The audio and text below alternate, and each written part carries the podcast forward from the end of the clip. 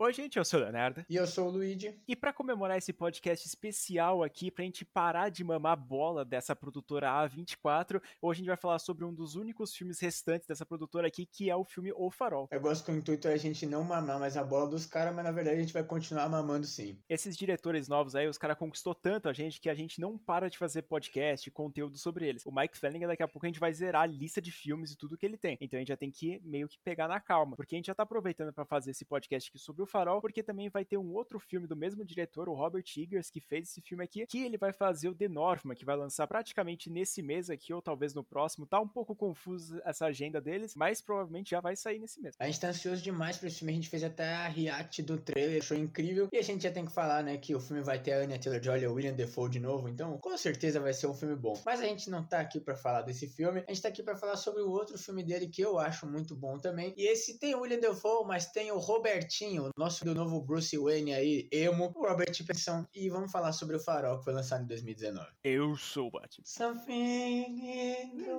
way.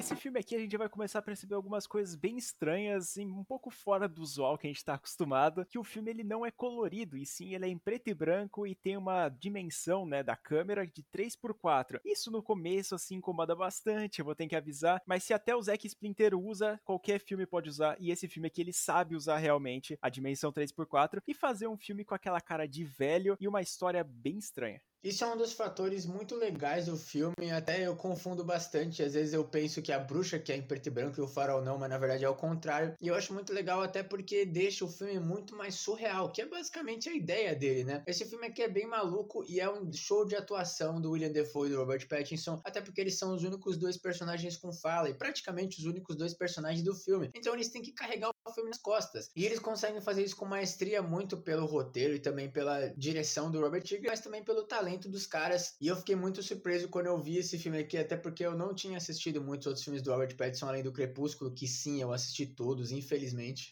Tá revelado um novo fã da franquia Crepúsculo aqui.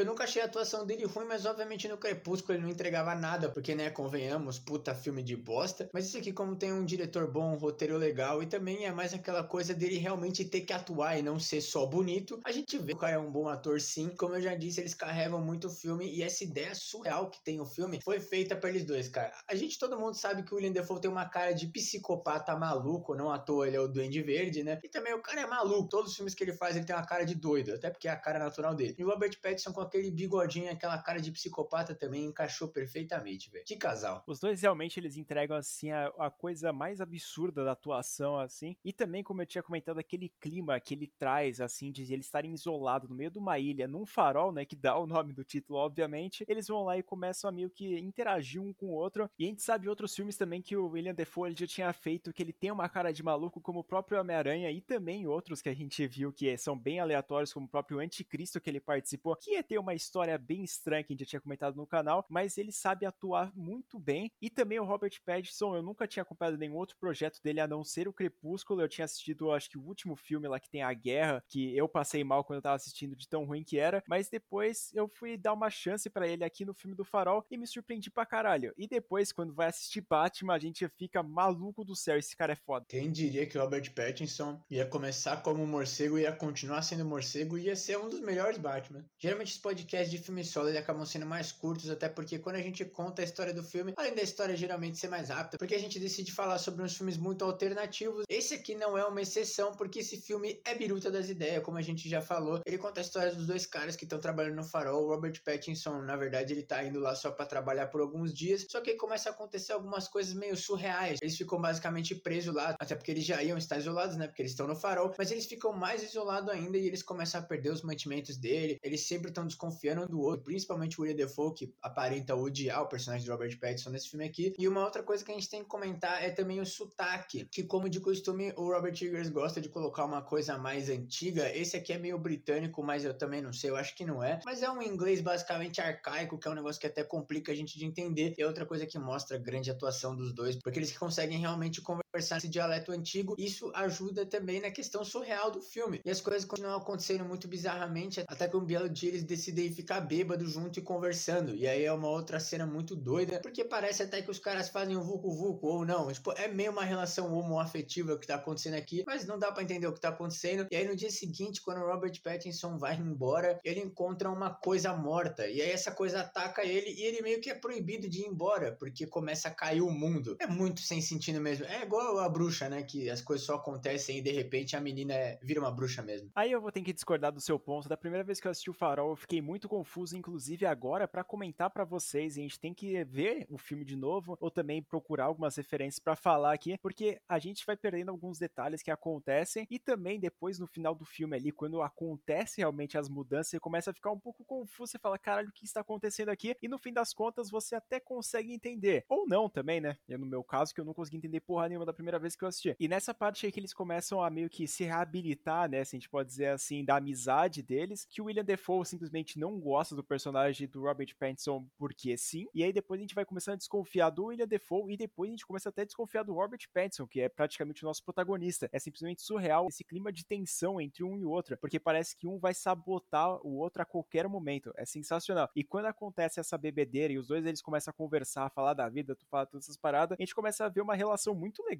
entre eles, praticamente como se fossem amigos há muito tempo, e também a gente começa a ficar um pouco preocupado de os mantimentos deles estarem acabando e eles terem que estar tá tomando vodka em vez da água. Eu, por exemplo, quando bebo vodka, eu fico meio maluco. Esse sentimento que o filme tem de um pé de guerra praticamente está acontecendo com os nossos dois protagonistas é, eu acho que a coisa que mais ajuda no quesito terror do filme. Eu não sei nem se a gente pode dizer que esse filme é um terror propriamente dito, até porque não acontece nada, felizmente não tão jumpscare, mas tem aquela atmosfera pesada e surreal, como eu já falei. Então eu acho que pode sim ser dito que é um filme de terror, porque é um filme de Robert Eggers, né? Eu não sei se a gente pode dizer que ele é um diretor de terror, mas eu acho que a bruxa e esse filme aqui se encaixam sim no terror. A gente tá esperando o que vai ser o The Northman, né? Parece que vai ter algumas coisas de terror, mas nesse filme aqui ele não tem tanto isso, mas realmente esse pé de guerra, essa tensão, e essa coisa mais psicológica que o Robert Eggers é conhecido, é muito legal e é uma coisa que encanta muita gente aqui no podcast. Os filmes que a gente mais gosta geralmente são ou uma zoeira completa ou um filme de terror psicológico, que é o caso desse aqui, porque eu acho muito tenso a situação, porque quando a gente vê que eles desconfiam um do outro, que eles estão brigando, e aí quando a gente vê esse desespero, esse isolamento, quando começa a acabar os mantimentos, quando eles têm que ficar brigando um com o outro, e aí começa a acontecer umas outras coisas que a gente vai falar, realmente dá um desespero total. A gente até chega a pensar assim que esse filme é de terror por conta mais da tensão e do drama que tá acontecendo ali. É mais mesmo o filme é um suspense, se eu posso dizer, porque a gente fica naquela tensão de um sabotar o outro, ou de começar a brigar, ou de alguém acabar morto ali por algum motivo, e a pessoa tem que sobreviver num farol sem ajuda alguma externa, e ela tem que ficar lá com a pessoa morta, ou qualquer desse sentido. Então, quando a gente vai vendo o progresso da história e os dois que estavam praticamente amigos e praticamente fizeram o Vucu Vucu, dando a entender, e eles começam a tretar, a gente começa a falar, caralho, como é que o cara vai sair de lá e vai se safar dessa situação de merda, né? Porque se você tá num farol no meio do mar, que pode chover, todas essas coisas, você vai ter que acabar ficando no quarto do cara que você acha muito suspeito e que talvez ele possa te matar. É surreal. Então, depois desses momentos de tensão, onde a gente não sabe o que vai acontecer e eles estão bebendo lá e ficando felizes, os dias vão passando já que eles estão completamente presos e isolados, porque o vento mudou de direção e praticamente ninguém tá indo até o farol. Até porque a gente sabe que o farol é um jeito de mostrar para os navios o que, que tá acontecendo no meio do mar, né? Porque o mar é uma escuridão total. Mas como o vento tá muito caótico, aquele lugar realmente é no meio do nada, eles ficam perdidos e isolados. E aí, obviamente, isso acaba levando a brigas, né? Porque depois que eles bebem e ficam amigos, eles continuam bebendo nos outros dias e aí eles vão alternando meio momentos assim que eles estão brigando e momentos que eles estão bem um com o outro. Só que aí o que acontece é que o Robert Pattinson ele acaba sendo atacado por uma sereia aleatória. Inclusive tem um ponto do filme que ele faz um amor próprio olhando para essa sereia e depois ele encontra essa sereia de novo e acaba sendo atacado por ela. E depois de brigar com a sereia, ele tenta roubar a chave da sala da lanterna, porque obviamente a sala da lanterna é uma coisa sagrada. Toda noite quando eles vão dormir, o William Defoe ele fica lá fazendo um ritual, alguma coisa bizarra, da frente da lanterna do farol, que é lá em cima, né? E aí, por algum motivo, o Robert Pattinson quer muito fazer parte desse ritual, só que o William Defoe não deixa, ele tá proibido. Então ele tenta roubar e, obviamente, isso acaba levando a uma briga, chegando até o ponto de Robert Pattinson estudar, esfaquear ele para conseguir roubar. Só que aí ele acaba resolvendo não fazer isso e ele também revela sua identidade verdadeira, que na verdade seria o Thomas Howard, e ele assumiu a identidade, esse April Winslow, que foi foi o cara que morreu junto com ele lá, que ele meio que causou a morte do cara. Então, teoricamente, isso é meio que a primeira morte que aparece no filme, porque a gente vê o corpo do cara, que ele teria sido atacado por gaviotas ou pelicanos, alguma coisa assim, e foi um acidente que poderia ter sido evitado. Mas como não foi, ele resolveu assumir a identidade do cara, porque sim, é uma outra coisa que não tem explicação nenhuma. E aí, nesse ponto, o William Defoe resolve falar: não, beleza, se você já matou alguém mesmo sem querer, você vai me matar. E aí eles começam a brigar. E ele pega um machadão e vai para cima do Robert Pattinson. E aí, depois de muita confusão e discordância entre os dois, né? O cara ele começa a ser perseguido por um machado, mas nesse momento o jogo vira praticamente porque a gente fica meio confuso. E também é explicado que o Howard ele foi responsável por destruir o único barquinho lá que tinha para eles saírem daquela ilha. Só que aí o Wake ele fica puto com o Howard e ele começa a dizer que ele não tava correndo para matar o Howard com o machado, e sim que o Howard estava tentando matar o Wake. É simplesmente surreal. A gente começa a pensar quem que tá certo, quem que não tá, quem tá mais maluco, né, no fim das contas. E aí com a tempestade vindo mais forte, as ondas aumentando, eles começam a ter a sua casa alagada pelas águas e eles começam a subir e começar a conversar entre eles e eles voltam a beber também álcool e eles começam a discutir, né, falar que um não trabalha bem, o outro também é incompetente e o Wake até chega a sugerir que o Howard ele não receba pagamento e seja dispensado, demitido daquela situação, porque ele é um péssimo trabalhador. Obviamente o Howard não vai entender isso muito legal e ele parte para cima dessa vez alucinando tudo que tá acontecendo, a sereia, o verdadeiro Winslow lá, o cara que ele matou sem querer. Ele tá alucinando um monte de coisa e ele vai para cima do Wake e consegue fazer ele submeter a ele, né? E ele resolve levar ele para a base do farol e enterrar o cara vivo. Só que obviamente isso não vai dar certo, mesmo que o Wake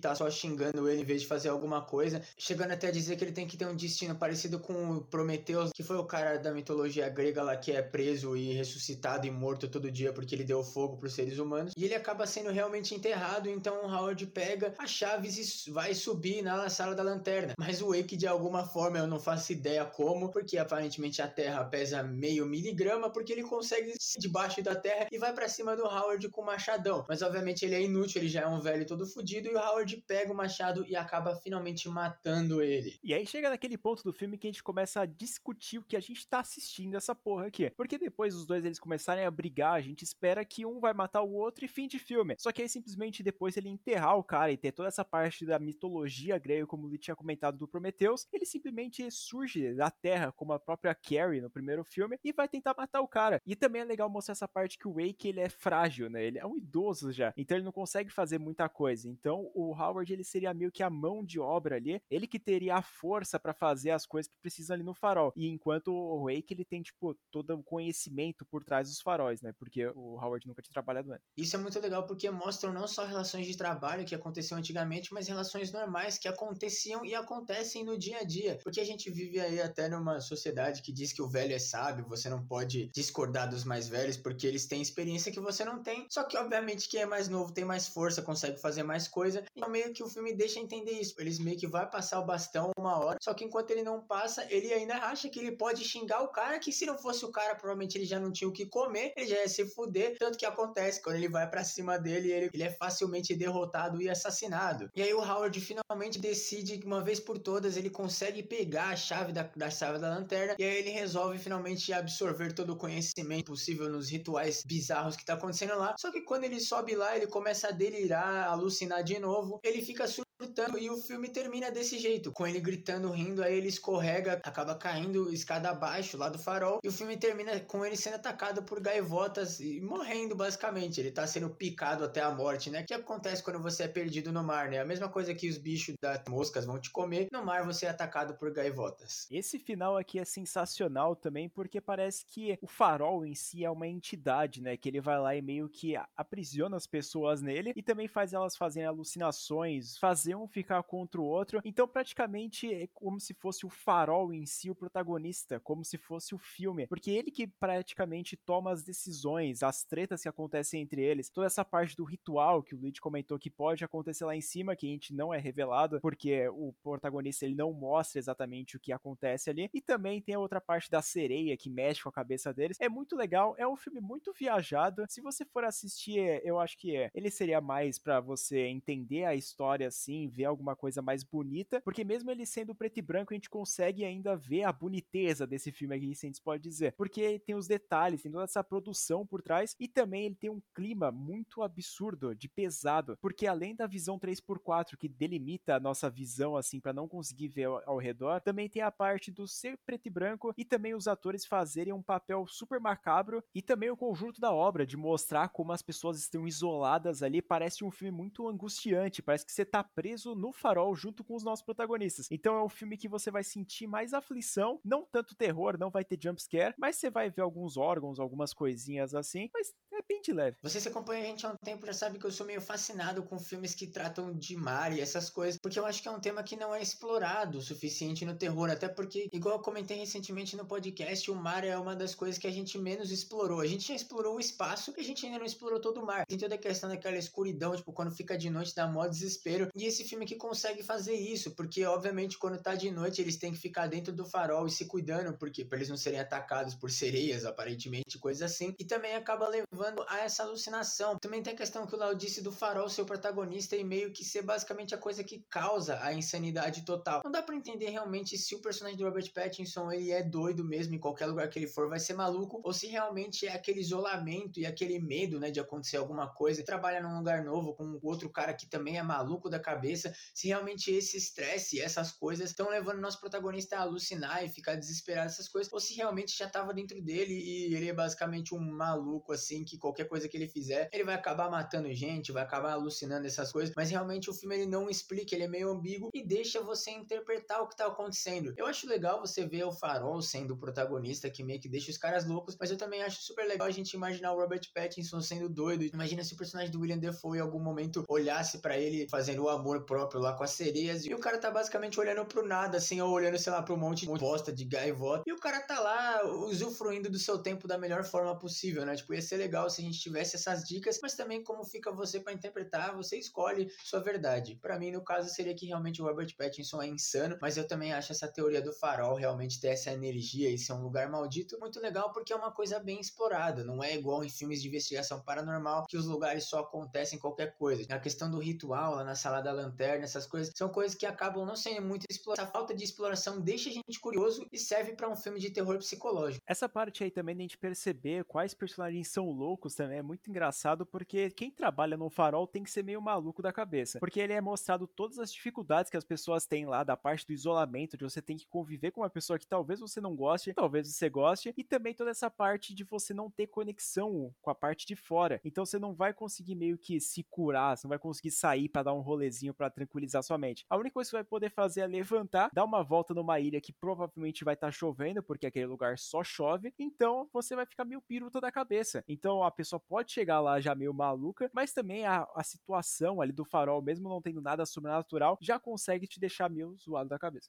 E é muito legal como o filme consegue explorar isso, porque nos momentos que eles estão juntos, eles estão conversando, fica aquele pé de guerra, aquela tensão total. E a gente vê que os caras eles estão ficando meio maluco e eles começam a se acusar de coisas e até como a gente tá na, meio que na visão do Robert Pattinson, a gente acaba pensando que o Wake realmente que é maluco e o Robert Pattinson não é, mas na verdade a gente depois descobre que o William Defoe não é maluco e o Robert Pattinson é maluco. É um caos total e na verdade fica a sua interpretação. É que a gente a gente acaba sendo levado pro lado dele. Ele é o nosso protagonista, né? A gente começa o filme acompanhando ele, vai até o final acompanhando ele, mas eles são na verdade dois protagonistas e é uma coisa ambígua que dá que para você realmente falar, bom, eu acho que é isso, eu acho que é aquilo. Eu gosto muito desses filmes que quando você termina, você fica meio biluteté e não sabe o que, que é real, o que, que não é, e você fica pensando no filme por tipo uma hora falando, mano, o que, que eu acabei de assistir? Aí você vai lá, pesquisa, vê teoria, procura realmente se o cara morreu, se o cara não morreu. É muito legal, até porque é uma coisa que atiça a gente, né? E é por isso que a gente gosta. A gente geralmente tenta trazer os filmes solos assim, né? Os filmes que realmente fizeram a gente pensar o que a gente gostou pra caralho, né? Que na verdade são os dois casos desse filme aqui. Da primeira vez que eu assisti o filme, eu fiquei bem surpreso, mais por conta dele ser um pouco mais difícil de assistir mesmo, mas também essa parte aí de você se sentir claustrofóbico ajudou bastante na construção do clima e também, obviamente, como a gente já tinha comentado umas 50 vezes nesse podcast aqui, a atuação deles é muito diferenciada. Na minha opinião, esse filme aqui, entre os quatro que eu já tinha assistido da produtora do A24, esse aqui ficaria em quarto, mas é aquele negócio, quarta posição ainda continua sendo uma nota 8, 9, entendeu? É tão alto nível assim que, pelo amor de Deus, mesmo os piorzinhos, eles são muito foda. Eu concordo que esse filme é o mais fraquinho desses recentes aí da 24, mas é incrível como mesmo sendo mais fraquinho, ele é bom ainda demais e faz tudo que a gente fez, porque realmente é uma aula de direção, de atuação, é um filme incrível mesmo, e é uma coisa até que eu gostaria de que fizessem mais, assim, esses filmes mais com estética antiga, vocês também que acompanham a gente sabem que eu gosto bastante desses filmes que vão pro passado, e o Robert Eggers adora fazer um filme da, da Idade Média, né? O cara simplesmente se recusa a fazer um filme de 2020, ele só faz filme de 1500. É, quando o cara sabe fazer filme assim como a gente já viu na Bruxa, ele sabe fazer, né, cara? Então eu acho que se ele continuar no mesmo pique que ele fez o A Bruxa e também o Farol, eu acho que o The Northman vai sair um filmaço. Mesmo ele sendo mais antigo ainda, né? E uma coisa que diferencia muito esse filme também é que o Robert Eggers, ele ficou meio puto, porque depois que ele fez A Bruxa, foi muito difícil para ele conseguir o dinheiro para fazer, até porque as pessoas hoje em dia não gostam desses filmes que são mais cult, essas coisas, né? As pessoas hoje em dia gostam mais de filme de super-herói e tal, ou o filme do Invocaverso lá, e ele queria fazer um filme diferente. E aí depois que ele fez A Bruxa e foi muito difícil conseguir fazer o filme, ele resolveu fazer um filme mais difícil ainda no caso. Pelo menos eu acho o Farol mais bizarro ainda. E aí o irmão dele falou para ele adaptar uma história do Edgar Allan Poe, que é um dos mestres do terror lá. Isso é uma coisa bem interessante assim pensar de que, mano, o quanto o cara teve dificuldade de fazer o filme dele, só que aí ele foi e fez uma coisa mais difícil ainda. E aí agora ele já tá com um nome grande o suficiente para fazer uma coisa tipo The Northman que tá todo mundo assim, a comunidade do terror bem hypada, que é o que a gente acompanha, né? E eu acho que esse filme vai dar super certo, até porque tem muitas estrelas, né? Tem um dos irmãos Skarsgård lá, tem a Anna Taylor-Joy, tem o próprio William Defoe. Então acho que vai ser um filme bem legal e é muito da hora ver que o cara ali prevaleceu, acreditou na arte dele e ele virou um dos diretores renomados dessa nova geração aí. Com certeza ele com o Ari Aster, também com o Jordan Peele que surgiu nesses últimos anos aí, eles vão liderar o cinema de terror assim por um bom tempo, eu acredito, porque todos os filmes por enquanto que eles fizeram, que tiveram a mão deles, saíram resultados bons, então a, o público inteiro tá confiando mesmo nos projetos mais absurdos, como do próprio Jordan Peele que ele tá anunciando aí que vai ser lançado o filme Nope, que vai ser da nuvem eletromagnética lá que vai passar na cidade e vai dar um monte de ruim. Então a gente começa a acreditar até em projetos absurdos, mas quando a gente acredita dá bom. Então é praticamente um ensinamento assim de que pessoas fodas, diretores estão surgindo e provavelmente a gente vai ver novas produções meio estranhas, mas que vão dar certo. É uma coisa que sempre esteve presente no gênero de terror. Você vê que os grandes filmes aí que a galera gosta muito, tipo o próprio Enigma de Outro Mundo, que é um clássico assim geral para quem curte terror. Na época o pessoal meio que odiou o filme. E aí você vê que até os caras estão meio que à frente do seu tempo, realmente são diretores muito geniais. Isso acontece bastante no terror, né? E eu acho uma outra coisa bem interessante aí, porque cara, imagina se esses diretores fossem para outros gêneros e tivessem mais dinheiro. Eles poderiam fazer coisas muito legais assim. Por isso que a gente gosta bastante de acompanhar e é uma outra coisa também que acontece muito, mas hoje em dia é a gente conhecer mais os diretores realmente, até na questão da dublagem, tem muita gente que hoje em dia conhece os dubladores e não só os personagens e a voz, conhece a cara das pessoas. Isso é bem legal porque realmente o pessoal merece ter seu trabalho reconhecido, principalmente quando o trabalho é dessa qualidade, né? A gente também vê muito ascensão de diretores, como a gente tá comentando aqui desses aqui, mas também a gente vê muito declínio de alguns que a gente já tá acostumado a ver grandes produções, como do próprio Dario Argento, lá que a gente comentou que ele é um grande diretor lá na época do Suspiria que foi lançado, mas também a gente comentou no mesmo podcast que ele fez Mãe das Lágrimas 2006, 2007 ali que saiu uma merda, entendeu? Então muitos diretores daquela época que eram muito prestigiados, eles acabam perdendo ali um pouco da força e acabam caindo no esquecimento. E ainda bem que tá tendo essa renovação de diretores, porque senão a gente vai ficar sem filme bom assim, e tem um grande risco assim do terror ficar sumido por um bom tempo, que não tá sendo o caso, ainda bem. E uma coisa até que dá uma esperança grande é o terror também é um gênero muito de remakes e essas coisas, e eu confio plenamente mesmo não gostando e dizendo isso várias vezes, eu consigo confiar muito mais nesses diretores novos do que, por exemplo, 10 anos atrás que a gente teve o remake lá do Sexta-feira 13. Tudo bem que a gente gosta desse remake, mas tem também o remake do Massacre da Serra Elétrica, tem o remake do Halloween do Rob Zombie, que são tipo coisas que foram feitas só por serem feitas, mais na vontade do estúdio do que diretor. E como a gente gosta desses filmes mais originais e até esses filmes realmente mais estudados e mais bem feitos, é muito legal a gente tá tendo essa nova leva aí de diretores, até para esperar o que eles vão fazer, né? Cara, se o John Krasinski conseguiu dirigir um filme e dirigir bem pra caramba, imagina o que, que esse cara vai fazer no futuro, velho. Eu tô louco pra ver ele dirigir o Quarteto Fantástico, foda-se. Realmente, eu tô muito ansioso, como ele tinha comentado até esse novo remake aí que teve, o Rico, né, do Halloween. Também tem o David Gordon Green, que é um grande nome aí, que tá sendo escalado para fazer outros filmes, como o próprio Exorcista, que vai lançar em 2023. Então a gente só vai ficar esperando o filme novo desse pessoal e vai avaliando, né, porque a gente já tava falando que o Ari Aster era um grande diretor, mesmo ele dirigindo somente o Hereditário. Aí depois quando lançou o Midsommar, a gente falou, caralho, realmente esse cara é pica. E o mesmo caso tá acontecendo com o Robert Eggers. Então, cara, o que basta pra gente é esperar e apreciar, porque esses caras estão lançando filme atrás de filme, como o próprio Mike Flanagan tá lançando cinco séries por ano, dois filmes por ali, e todos estão saindo com uma qualidade foda. Então não tem o que reclamar, é só aproveitar mesmo. Deixa os homens trabalhar, velho, é isso.